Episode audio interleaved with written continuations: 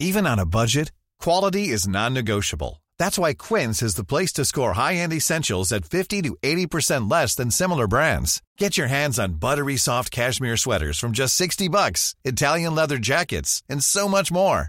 And the best part about Quince, they exclusively partner with factories committed to safe, ethical, and responsible manufacturing. Elevate your style without the elevated price tag with Quince. Go to quince.com slash upgrade for free shipping and 365-day returns.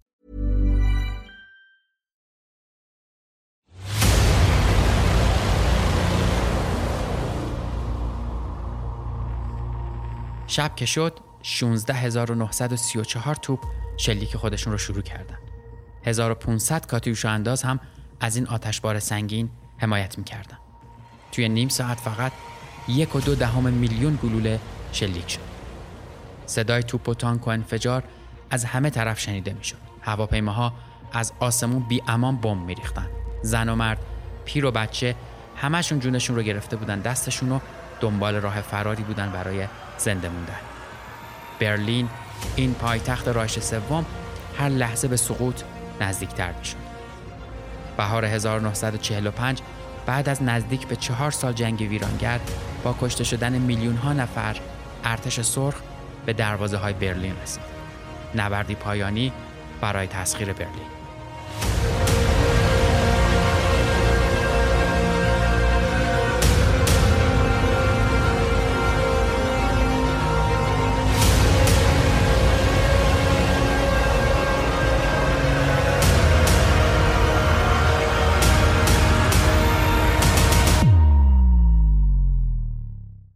خانم آقایون سلام. من احسان طریقت هستم و این اپیزود 26 م پادکست پرچم سفید هستش که در آذر ماه 99 منتشر میشه. این قسمت تقریبا روز آخر جنگ جهانی دوم البته در جبهه اروپا. نبرد برلین و هجوم ارتش سرخ به پشت دروازه های شهر برلین و از پادر اومدن هیتلر. اما قبل از اینکه بریم این قسمت رو بشنویم یک کتاب دیگه درباره همین موضوع یعنی جنگ جهانی دوم معرفی بکنم. این قسمت می‌خوام کتابی درباره کسی که نقش اصلی به راه افتادن این جنگ رو داره رو معرفی بکنم. بعد نیست که بیشتر درباره اون شخص بدونیم. شخصی که میشناسیمش و دربارهش زیاد شنیدیم اما به زاویه های مختلف زندگیش توجه نکردیم. شخصی به اسم آدولف هیتلر. کتاب آدولف هیتلر تو دو جلد دوران سرمستی و دوران ویرانگری اثری پژوهشی درباره آدولف هیتلر و زندگیش. این اثر جذاب نتیجه سالها پژوهش گسترده نویسنده کتاب یان کرشا بین اسناد و مدارکی تازه است. اسنادی از بررسی تاریخ خانوادگی آدولف هیتلر قبل از تولد شروع میشه و تا چگونگی تاثیر شرایط اجتماعی و سیاسی بر ظهور هیتلر ادامه پیدا می‌کنه. این کتاب رو از اون جهت معرفی می‌کنم که با بقیه زندگی نامه های درباره رهبر آلمان نازی متفاوته. این کتاب می‌خواد جنبه های شخصی شکلگیری دوره بسیار مهمی از تاریخ بشر رو به ابعاد غیر شخصی اون پیوند بزنه و به این پرسش جواب بده که ظهور پدیده ای مثل هیتلر چگونه ممکن میشه و چگونه اون می‌تونه دایره قدرت خودش رو تا اون حد گسترش بده. می‌تونید نسخه EPUB این کتاب رو از اپ طاقچه با کد تخفیف WFP3 بخرید و بخونید.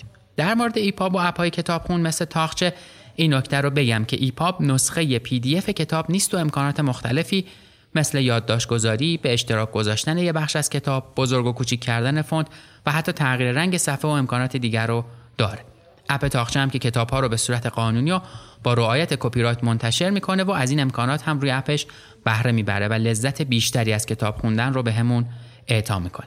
برای خریدن کتاب از طاقچه کافیه تو گوگل به فارسی search کنید طاقچه و سایتشون رو ببینید. لینک این کتاب رو هم توی توضیحات می‌ذارم که با کد تخفیف 50 درصدی WFPS3 می‌تونید تا آخر زمستون اون رو با 50 درصد تخفیف همونطور که گفتم بخرید و بخونیدش. خب دیگه بریم سراغ این قسمت که اسمش هست نبرد پایانی سقوط برلین Hey, it's Ryan Reynolds and I'm here with Keith, co-star of my upcoming film If, only in theaters May 17th. Do you want to tell people the big news? All right, I'll do it. Sign up now and you'll get unlimited for $15 a month and six months of Paramount Plus Essential Plan on us. Mintmobile.com slash switch. Upfront payment of $45 equivalent to $15 per month. Unlimited over 40 gigabytes per month. Face lower speeds. Videos at 480p. Active Mint customers by 531.24 get six months of Paramount Plus Essential Plan. Auto renews after six months. Offer ends May 31st, 2024. Separate Paramount Plus registration required. Terms and conditions apply if rated PG. Millions of people have lost weight with personalized plans from Noom, like Evan, who can't stand salads and still lost 50 pounds. Salads, generally, for most people, are the easy button, right? For me, that wasn't an option. I never really was a salad guy. That's just not who I am. But Noom worked for me. Get your personalized plan today at Noom.com. Real Noom user compensated to provide their story. In four weeks, the typical Noom user can expect to lose one to two pounds per week. Individual results may vary.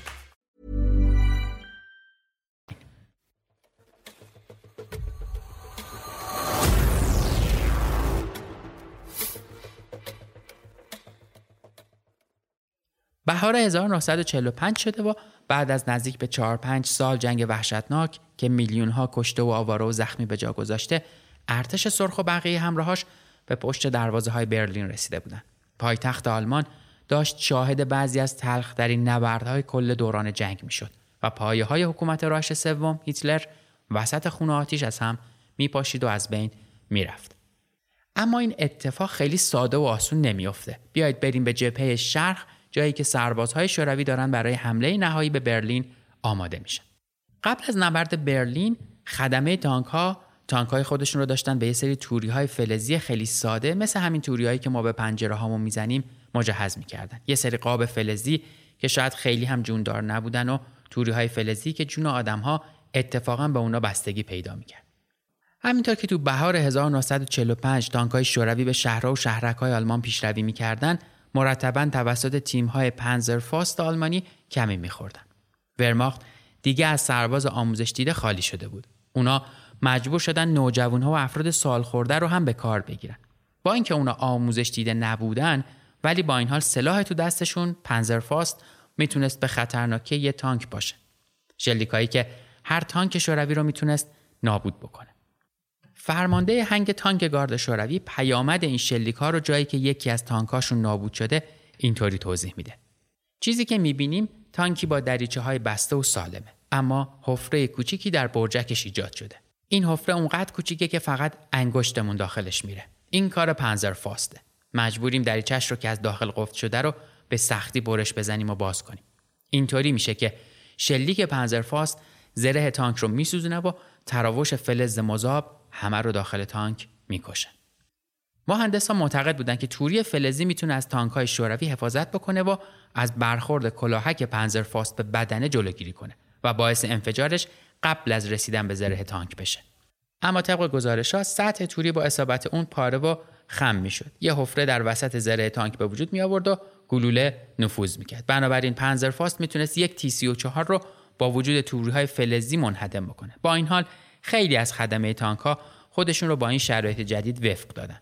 تو این نبرد سخت هر کاری که می‌کردن برای این بود که بتونن شانس زنده موندن خودشون رو بیشتر بکنن. تو این دوره زمونه هر بار که اصل می‌خریم و استفاده می‌کنیم ته دلمون یه شک و شبهه بزرگی هست که این اصل طبیعیه یا نیست. تو این آشفته بازاری هم که از هر سه تا اصل موجود تو بازار یکیش تقلبیه بهترین راه خرید اصلایی که آزمایش شدن و اصل بودنشون تایید شده باشه. همون چیزی که کشمون ارائه می‌کنه. تمام اصلایی که کشمون ارائه می‌کنه توی آزمایشگاه آنالیز شدن و خلوص و اصالتشون کاملا تایید شده. حتی قبل از خرید هم می‌تونید نتیجه آزمایش هر اصل رو تو سایتشون ببینید. اصلای خیلی متنوعی هم دارن از اصل بهاره و کوهستان گرفته تا اصل زرشک و اصل گشنیز و چیزای دیگه. تازه وقتی بدونی کشمون علاوه بر اینکه خیالت رو از اصالت و طبیعی بودن محصول راحت می‌کنه با و اون زنبوردار هم سود بیشتری نسبت به بازار میرسونه تا به خاطر محصول با کیفیت و خالصی که تولید کرده حمایت بشه کیف این خرید چند برابر میشه. برای اینکه کیفمون کاملتر هم بشه می‌تونید با کد تخفیف WFP اولین خریدتون از سایت کشمون رو با ارسال رایگان داشته باشید. کافیه تو گوگل search کنید کشمون و تمام.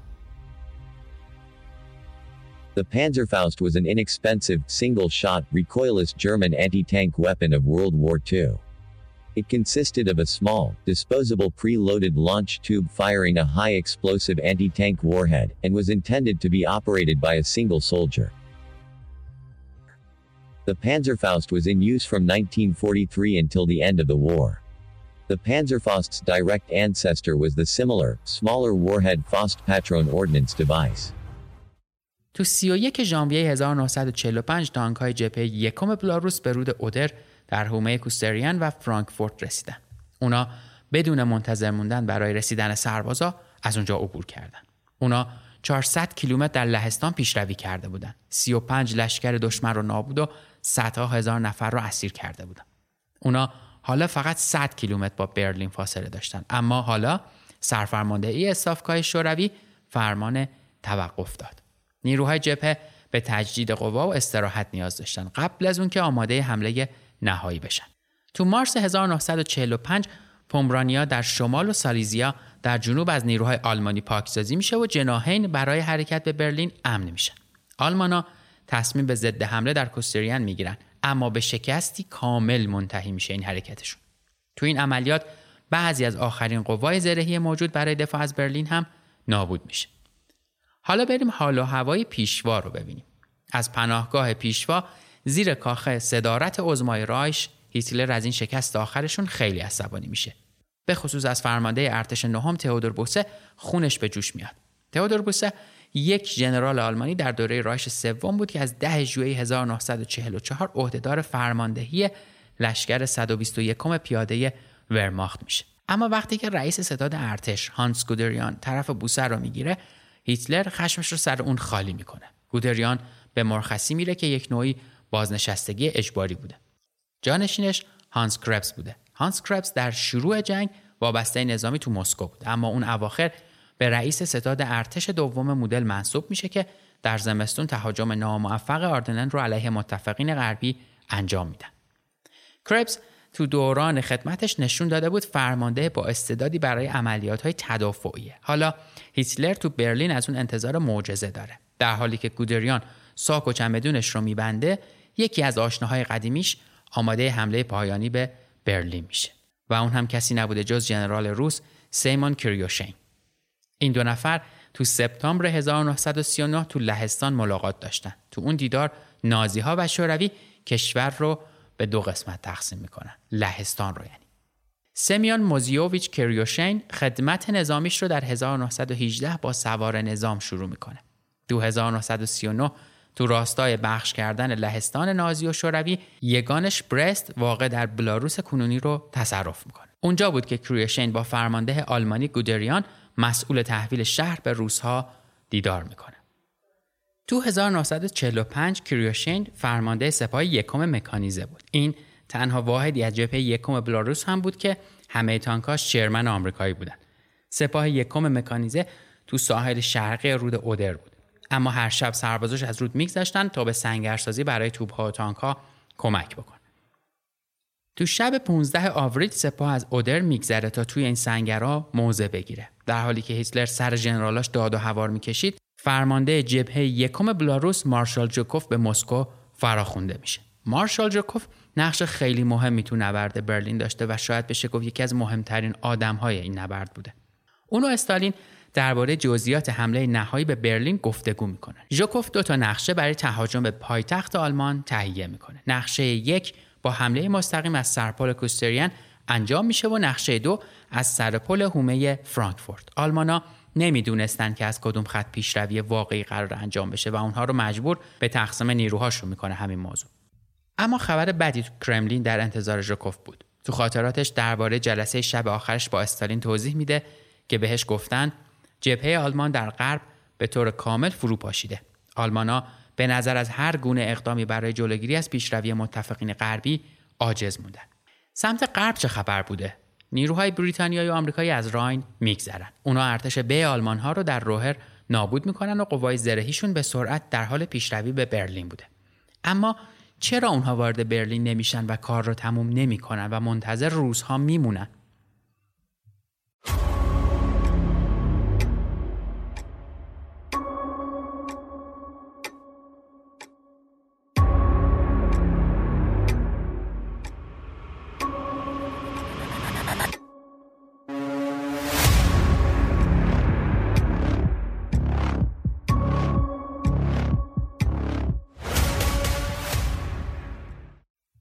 اینجا دیدیم که برلین از شرق و غرب مورد حمله بوده و تقریبا تا سقوطش چیزی باقی نمونده بود. اما غربیا که شامل آمریکا و بریتانیا و متحداشون می شدن چرا وارد شهر نشدن؟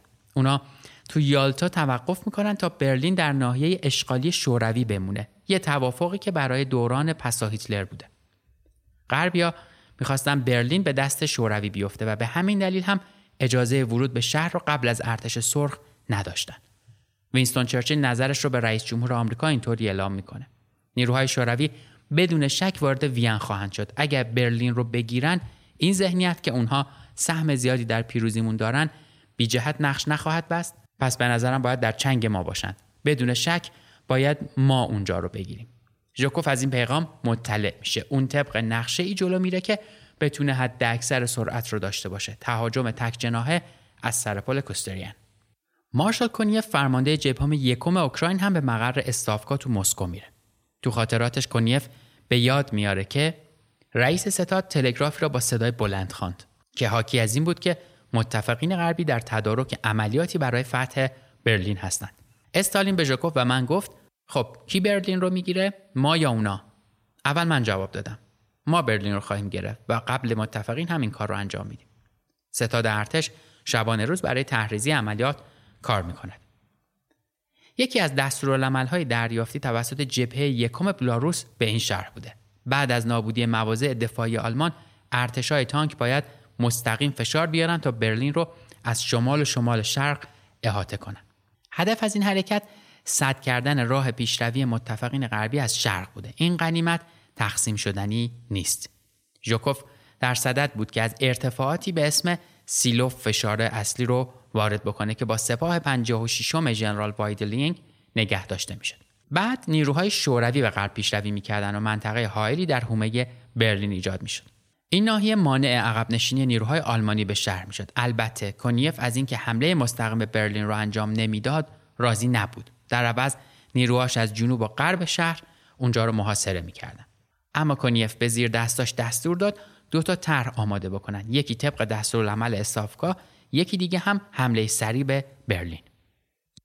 تو همین موقع زندگی تو برلین جریان داشت. بیشتر خدمات شهری مثل حمل و نقل عمومی فعال بودند. به خاطر حمله هوایی خیلی ها داوطلب آتش نشان یا آوار برداری شده بودند. حتی سینماها و کنسرت ها هم به راه بود و اجرا می شدن.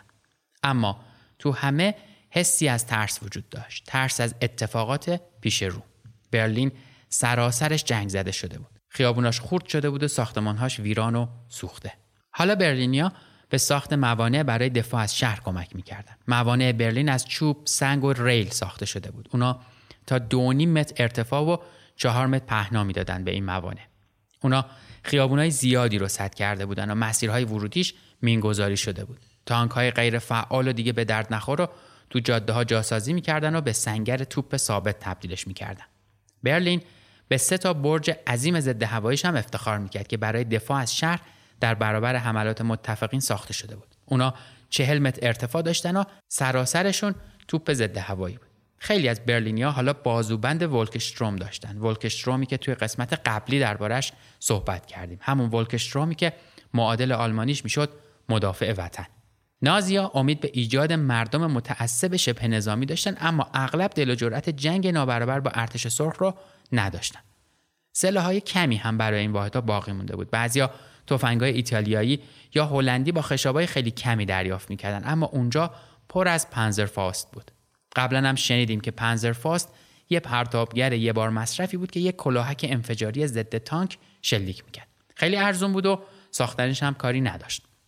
جالبه که بگم آلمان ها پیش از 6 میلیون از اونها رو از 1943 تا پایان جنگ تولید کردند. پرتیراژ این مدلش پنزرفاست 60 از برد 60 متری قاتل تانک بود. کلاهک جنگیش 445 متر بر ثانیه سرعت داشت و توانایی نفوذ تو زره 200 میلیمتری رو داشت. این خبر خیلی بدی برای خدمه تانک های شوروی بود همونطوری که اول همین قسمت هم شنیدیم. زره جلویی تانک متوسط تی 34 فقط 45 میلیمتر و تانک سنگین IS-2 120 میلیمتر زخامت داشت.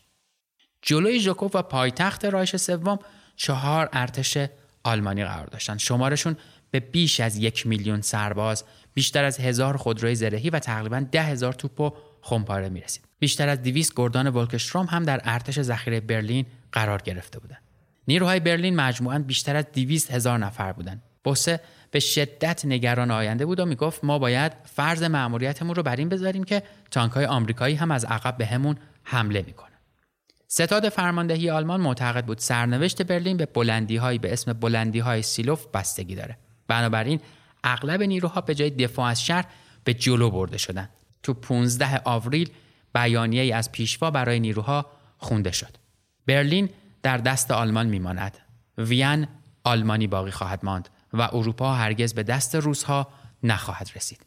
یک جامعه واحد تشکیل دهید نه فقط برای دفاع از میهن بلکه برای خانواده هایتان، همسرانتان، فرزندانتان. به عبارت دیگر آینده ایتان. شعار برلین آلمانی خواهد ماند بر دیوارهای شهر رخنمایی می‌کرد. خیلی ها هنوز به هر نحوی باور داشتن که شهر می‌تونه حفظ بشه. اما اون سمت میدون نیروهای جبهه یکم بلاروس داشتن به کمیسرشون گوش می‌دادن که براشون نطق می‌کرد. سربازانمان مسیر سخت اما پر افتخاری را پشت سر گذاشتند. نبردهایمان سرشار از پیروزی های غرورآفرین هستند. پیروزی در استالینگراد و کورسک، در دنیپر و در بلاروس، در ورشو و در پومرانیا، در برادنبورگ و در اودر. با عرق و خون ریختهمان حق حمله به برلین را داریم تا اولین کسی باشیم که وارد برلین می شود. به سوی برلین. Berlin is dotted with memorials and reminders of its troubled 20th century history. For a man with such megalomaniac ambitions, it's striking how little survives of the world Hitler created. The former headquarters of the Nazi Air Force, or Luftwaffe, now houses the German Finance Ministry. It's the only major Hitler era building that somehow survived the war's bombs. Notice how the fascist architecture is monumental, making the average person feel small and powerless. Just down the street.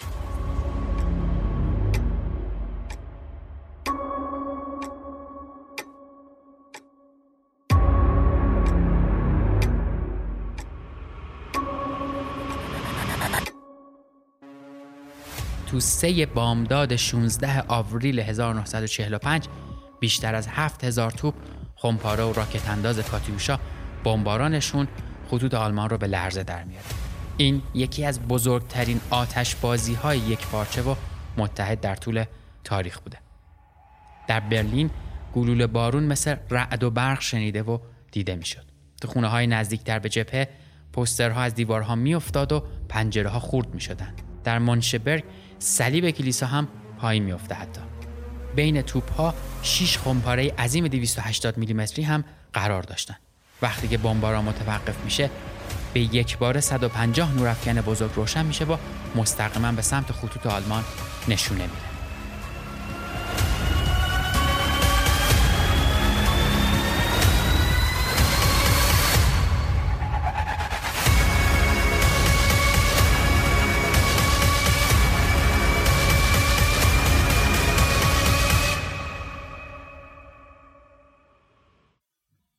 این نورافکنا ایده ژوکوف بودن. ژوکوف به نیروهاش گفت که از این پروژکتورها برای روشن کردن راه و محبود کردن مدافعای آلمانی استفاده کنند.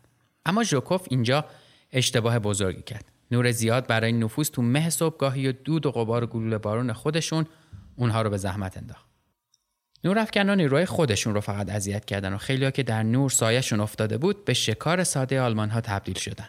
آلمان ها می‌دونستند که بمباران اولیه شدید خواهد بود. بنابراین اغلب نیروهاشون رو به خط دوم بردن و عقب نشینی کردن. این کار به سربازای روس اجازه پیشروی ساده چند کیلومتری رو داد. با طلوع آفتاب نورافکنها هم خاموش شدن. علیرغم موفقیت اولیه تا عصر معلوم شد که رخنه سری ممکن نیست.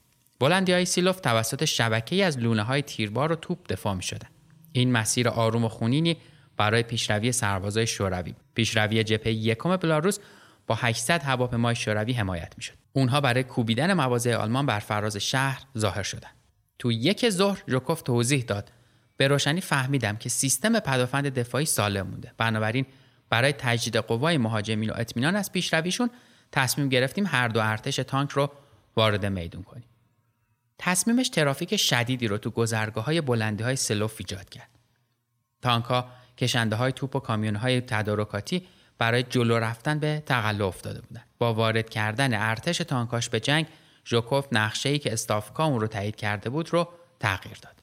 این حکایت بدی بود از مشکلات ژوکوف و استالین ناخرسند شد.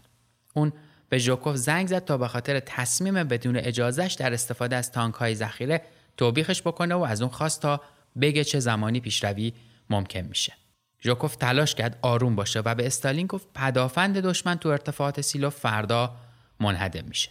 حالا ژوکوف باید به حرفش جامعه عمل میپوشوند پیشروی ژوکوف به رهبری ارتش هشتم گارد چویکوف و ارتش تانک یکم گارد کاتوکوف تو ارتفاعات سیلوف زمین گیر شد. همزمان هم جبهه یکم اوکراین کنیف به سوی رود نایسه و جنگل های جنوب شرق برلین پیش می‌رفت. آلمان ها تو اینجا هیچ نیروی برای مقابله با این حمله نداشتند تو غروب 17 آوریل کنیف به استالین گفت که آماده فرستادن دو ارتش تانک برای کمک به ژوکوف استالین دقایقی بهش فکر کرد.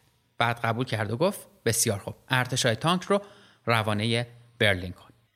کنیف بلافاصله به ارتش سوم و ارتش چهارم تانکش دستور رفتن به برلین رو داد. روی رود نایسه نیروهای ریبالکو مانعی با عمق نهایتا یه متر دیدن. به جای ثبت کردن برای تجهیزات پلسازی خدمه تانکاشون رو ضد آب کردن و از روی رود گذشتن. تو سومین روز از تهاجم تانکهای جبهه یکم اوکراین در مواضع آلمان بالاخره رخنه ایجاد شد. همزمان نیروهای ژوکوف در نهایت تونستن در مواضع آلمان تو ارتفاعات سیلوف پیشروی بکنن. یگان پیاده موتوریزه ژنرال کریوشین موفق شد پلی دست نخورده در شهر پلاتکوف رو تصرف بکنه. حالا سپاه یکم مکانیزه‌ش بی‌محابا پیشروی کردن.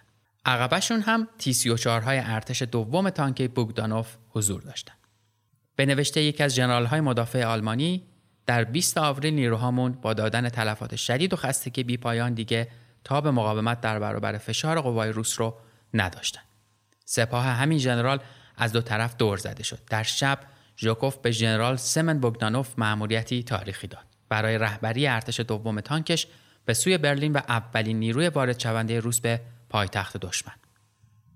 روز بعد سپاه یکم مکانیزه کریاشین بخشی از ارتش دوم تانک گارد به هومه برلین رسیدن و مأموریتشون رو به پایان رسوندن به خاطر همین کریوشین صاحب والاترین جایزه ملی یعنی عنوان قهرمان شوروی شد نیروی اصلی جبهه یکم بلاروس حالا به دور سپاه منهدم شده وایدلینگ همون ژنرالی که می‌گفت نیروهای آلمانی دیگه از خستگی تحملشون تموم شده سرازیر شدن و به حومه برلین حمله کردند. رویای کنیف برای فتح برلین بی‌نتیجه بود. جنگل ها و دریاچه ها میادین مین و سنگرهای بتونی پیشرویش رو کند کرده بودند. نبرد سختی در اطراف روسیان رخ داد. جایی که سرفرماندهی ورماخت به تازگی فرار کرده بود. اما پیشرویش 20 هزار آلمانی از ارتش های نهم و چهارم پنزر رو در جنگل های جنوب برلین به دام انداخت. این افراد دیگه قادر به رسیدن به شهر و دفاع از اون نبودن.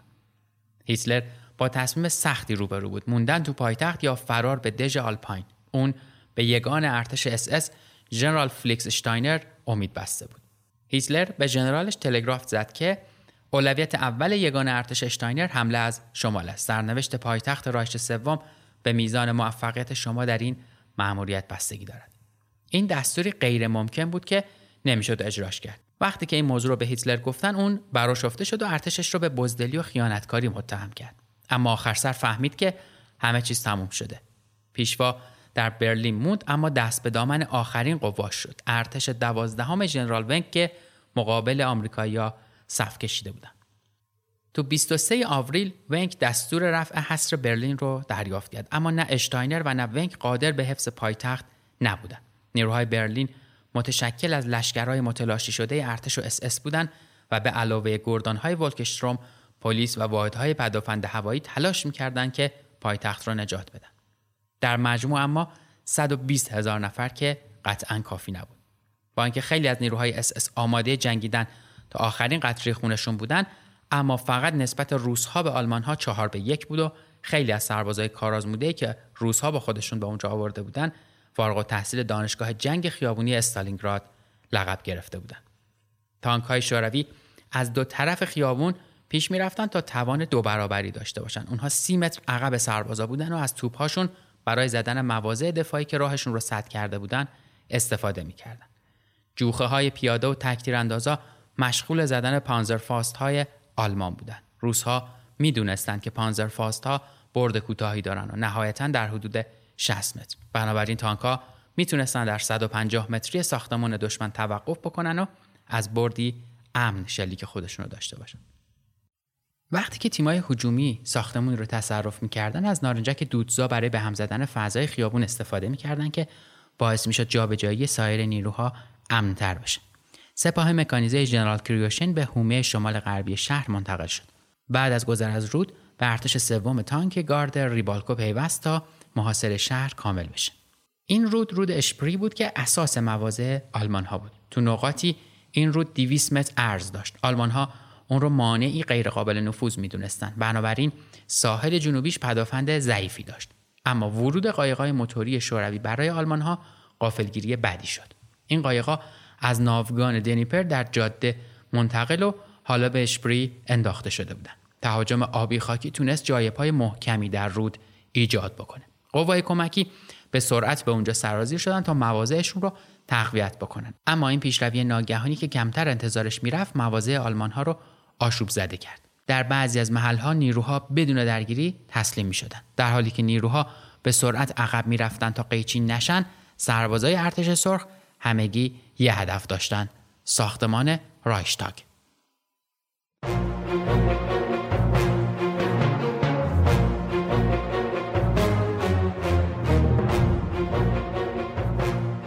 Soviets viewed the Reichstag building in the same way that they viewed the Kremlin in Moscow as the seat of government. In actual fact, Hitler had no use for such an assembly building, and since a fire in 1933, it had been empty. The important government building was the Reich Chancellery, with Hitler's bunker beneath the garden. ساختمان رایشتاگ تو 1894 ساخته شده بود. تو خلال دو جنگ جهانی و جمهوری وایمار جایی بود که مجلس در اون تشکیل می شد. تو 1933 یه کمی بعد از به قدرت رسیدن هیتلر همونطوری که تو قسمت های اول اگه یادتون باشه گفتیم در شرایطی مشکوک تومه حریق میشه.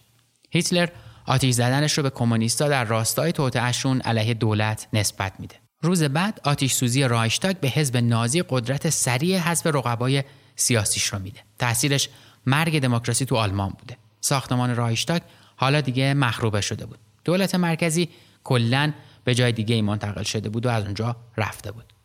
اما پناهگاه پیشوا 70 متر زیر حیات مجلس پیشین راش قرار می‌گیره و اون پناهگاه در خلال جنگ به طور کاملا سری ساخته میشه. این محل خودش کلی جذابیت های تعریف کردنی داره که شاید یه روز دربارش توی قسمتی صحبت کردم. اما اینجا تو آوریل 1945 به اقامتگاه دامی آدولف هیتلر و مقر ارتشش تبدیل میشه. طبق صحبت های کسایی که تو اونجا بودن ساختمونش بوی سیمان مرتوب میده و وزوز همیشگی به خاطر سیستم تهویهش اونجا در جریان بوده. اونجا فضای بسته ای داشته اما در برابر گلوله توپ مقاومت می‌کرده. ارتش سرخ اطلاعی از پناهگاه پیشوا نداشت. حتی با اینکه تانکاش مجلس راش سوم رو به گلوله بستن نقطه رصد گردان 34 روم توپخونه سنگین در آسانسوری در خیابون اشلسینگر استراسه بوده. اونا نمی‌تونستن رایشتاگ رو ببینن. فقط آتیش و دود پیدا بوده و به اونجا شلیک می‌کردن. در 27 آوریل واحدشون دستور پیشروی می‌گیره. در حالی که رصدچی های توپخونه به دنبال نقطه مرتفع جدیدی میگشتن تلفنشون زنگ می‌خوره. شخصی می‌خواسته با افسر فرماندهیشون صحبت بکنه. سرهنگ پاول لارین فرمانده بخش شناسایی پشت تلفن اومد و گفت دستور 18 شما شلیک به هدف 21 کمه. هدف 21 حالا چیه؟ هدف 21 همون ساختمون رایشتاگ بوده. توپخونش تا پیش از این رایشتاگ رو هدف قرار نداده بوده و لاریان می‌دونسته سربازای ارتش سرخ فقط 300 متر با اونجا فاصله دارن. تو شلیک از 5 کیلومتری یه خطای خیلی کوچیک محاسباتی می‌تونه رفقاشون رو به کشتن بده. لاریان میدونستش که هر گونه تأخیر در اجرای دستور بخشودنی نیست. خمپاره عظیم بی آر 5 گلوله های ضد بتون رو شلیک می‌کنه که هر کدومشون 246 کیلوگرم مواد منفجره با خودشون حمل می‌کردن. این گلوله حفره به قطر 10 متر و عمق 6 متر ایجاد می‌تونه بکنه. این توپخونه 42 تا گلوله از همینا رو شلیک می‌کنه. یکی بعد از یکی دیگه. اما خیلی عجیب طور دوباره تلفن زنگ می‌خوره. تو اون سوی خط اونها فریاد می‌زنن آتش بس آتش بس. اشتباهی که رخ میده اینه که اونها به مواضع خودشون داشتن شلیک می‌کردن. دستور جدید شلیک به هدف 20 بوده. هدف 20 مجلس رایش بوده. توپخونه 18 گلوله شلیک می‌کنه. واحد پیشرو به پشت تلفن میاد و میگه حالا شلیک خوبی بود. من رسما از طرف واحدهای مهاجم از شما تشکر می‌کنم. پاول درین فقط بخش کوچیکی از سقوط برلین رو به عهده می‌گیره. ارتش سوم شوک شوروی پیش قراول یورش به رایشتاگ میشه.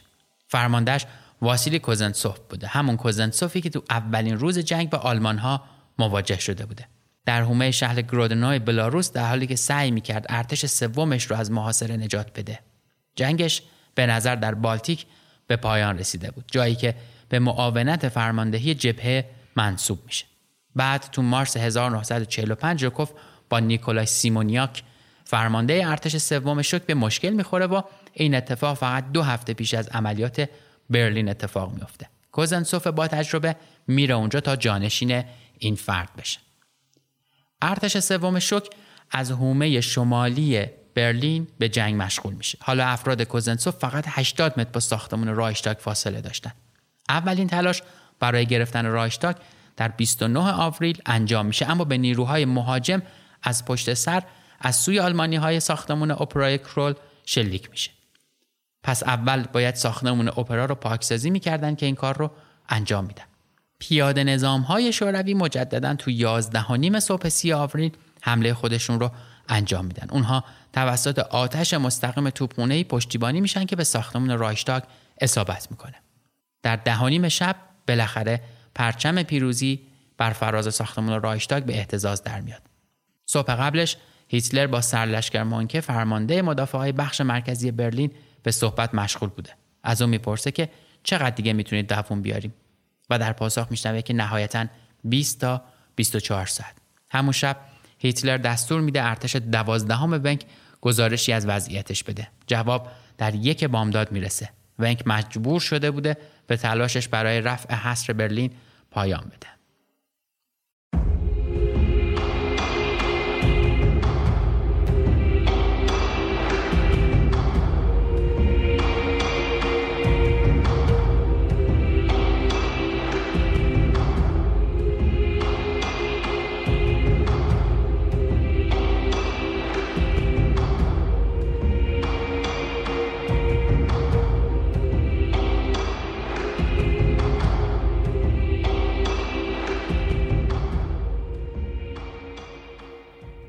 بعد از همه این ماجراها و سقوط ساختمون رایشتاگ 14 ساعت بعد هیتلر خودکشی می‌کنه.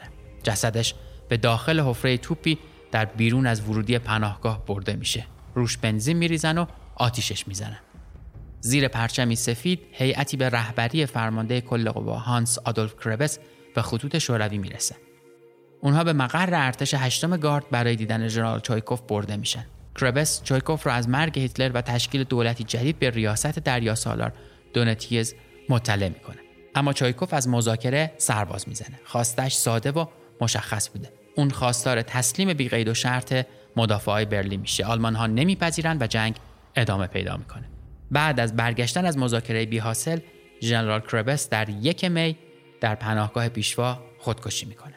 پستش به دست ژنرال وایدلینگ میفته تا مدافعای برلین رو تسلیم بکنه و به جنگ خاتمه بده. وایدلینگ با رادیو به روسها پیام میده. لطفا آتش بس کنید. ما هیئت مذاکره رو به پل پوتسدام در دوازده و نیم بعد از ظهر به وقت برلین خواهیم فرستاد. مقدمات صلح در این مذاکرات کوتاه پذیرفته میشه. در حدودای 6 صبح روز بعد دو می مقر نیروهای برلین جبهه رو کنار می‌زنن و تسلیم میشن. در اسارت وایدلینگ آخرین دستورش رو صادر می‌کنه. در سی آوریل پیشوا خودکشی کرده است. پس سوگندهای وفاداریتان را به کنار بگذارید. وضعیت مقاومت بیشتر را بیمعنی کرده. من دستور فوری توقف مقاومت را می‌دهم. این دستور از طریق بلندگوها پخش میشه و آلمان ها شروع به زمین گذاشتن سلاحاشون رو می‌کنن.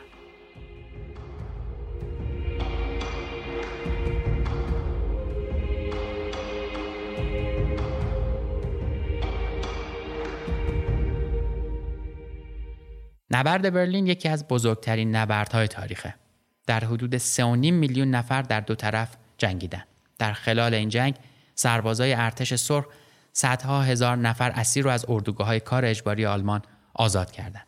بینشون بیشتر از 200 هزار اتباع خارجی وجود داشته از جمله اونها ادوارد هریو نخست وزیر سابق فرانسه و ژنرال اوتوروگه فرمانده ارتش نروژ هم بودند در هفته می سند تسلیم آلمان در ریم فرانسه امضا میشه امضا کننده ها ژنرال آلفرد یودل آلمانی، ژنرال آمریکایی والتر اسمیت، ژنرال شوروی ایوان سوسل پاروف و ژنرال فرانسوی فرانس و سوز به عنوان شاهد رسمی حضور داشتند. اما شوروی میگه که سوسل پاروف اختیار قانونی امضای تسلیم رو نداشته. به همین خاطر باید دوباره این کار رو انجام دادن. بنابراین تو 8 می ساعت 10 و 43 دقیقه شب به وقت اروپای مرکزی فیلد مارشال کایتل نماینده ارتش آلمان ژنرال اشتومف نماینده لوفت‌وافه و دریا سالار فون فریدبورگ نماینده نیروی دریایی سند دیگه رو در حضور مارشال گئورگی ژوکوف و فرمانده نیروی هوایی سر آرتور به امضا میرسونن. تو 9 می ارتش سرخ وارد خاک پراگ میشه. تو 10 می ارتش سرخ یک شبه جزیره رو در خلیج دانزیگ می‌گیره و در 11 می ارتش کورلند آلمان سرانجام تسلیم میشه. توی این روزهای پایانی جنگ یک و دو دهم میلیون سرباز آلمانی به اسارت گرفته میشن. از جمله 101 ژنرال تو 24 ژوئن رژه پیروزی در میدان سرخ مسکو برگزار میشه. مارشال روکوسوفسکی رهبر این رژه بوده و مارشال جوکوف از نیروها سام می‌بینه. بنابراین جنگ ملی میهنی مردم شوروی به پایان می‌رسه. سرهنگ پاول لاریان هیچ وقت ندونست 18 هم کی بود. کسی که بهش دستور شلیک به رایشتاگ و مجلس رایش رو داده بود فقط شاکر زنده موندنش در جنگ بود. ارتش شوروی در عملیات تصرف برلین 78290 نفر از نیروهای خودش رو از دست میده و بیش از 274 هزار سرباز شوروی نیز مجروح میشن. شوروی همینطور تو این نبرد 1997 تانک بیشتر از 2100 اراده توپ و خمپاره و 917 فروند هواپیما رو از دست میده. بر اساس داده های ارتش شوروی نیروهای آلمان نازی تو عملیات برلین حدود 400 هزار کشته میدن و 380 هزار نفر از این نیروها هم مجروح میشن. در مجموع حدود 480 هزار نفر از نیروی آلمانی به اسارت ارتش سرخ در میان. اما اون سمت فرانکلین روزولت رئیس جمهور آمریکا و وینستون چرچیل نخست وزیر انگلیس از اینکه ارتش شوروی تونسته به تنهایی عملیات تصرف برلین رو اجرا کنه ناراحت بودن. اونا با وجود اینکه کشورشون متحد شوروی بود اما از تصرف پایتخت آلمان توسط نیروهای شوروی به شدت نگران بودند و این اقدام رو عامل افزایش قدرت شوروی تو آلمان می‌دونستن. در واقع عملیات تصرف برلین نقشه هیتلر برای سازش با انگلیس و آمریکا و ایجاد تفرقه تو صفوف متفقین رو به هم زد. بر اساس اطلاعات دریافتی از منابع روس هیتلر بر اساس نقشش می‌خواسته جنگ در برابر شوروی رو به درازا بکشونه و به طور همزمان به واشنگتن و لندن پیشنهاد آتش بس بده. اما رهبر شوروی دستور عملیات تصرف برلین رو صادر می‌کنه و برلین دوم می 1945 به تصرف کامل در میاد و یک هفته بعد یعنی 9 می 1945 آلمان به طور کامل تسلیم میشه تا گسترده ترین جنگ جهانی تاریخ بشر که بیش از 100 میلیون نفر از سی کشور رو به صورت مستقیم درگیر کرده بود و بیش از 70 میلیون کشته داشت تموم بشه. بالاخره جنگی که هیتلر شروع کرد تموم شد اما فعلا در قلب اروپا هزاران کیلومتر اون طرفتر در شرق آسیا متحد هیتلر هنوز در جنگ بود و این قول جنگی با آمریکا در حال کشمکش بود.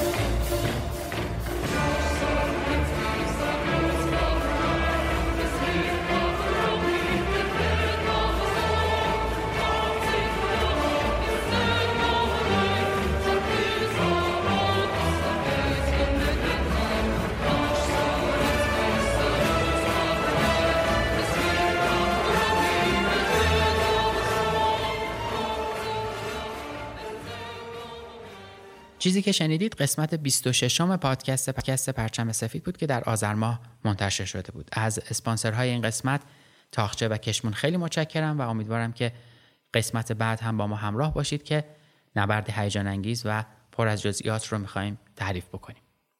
پادکست پرچم سفید درباره یکی از روایت های تلخ تاریخ بشریت که میلیون ها کشته، آواره و زخمی از خودش به جا گذاشته. موضوعی به نام جنگ.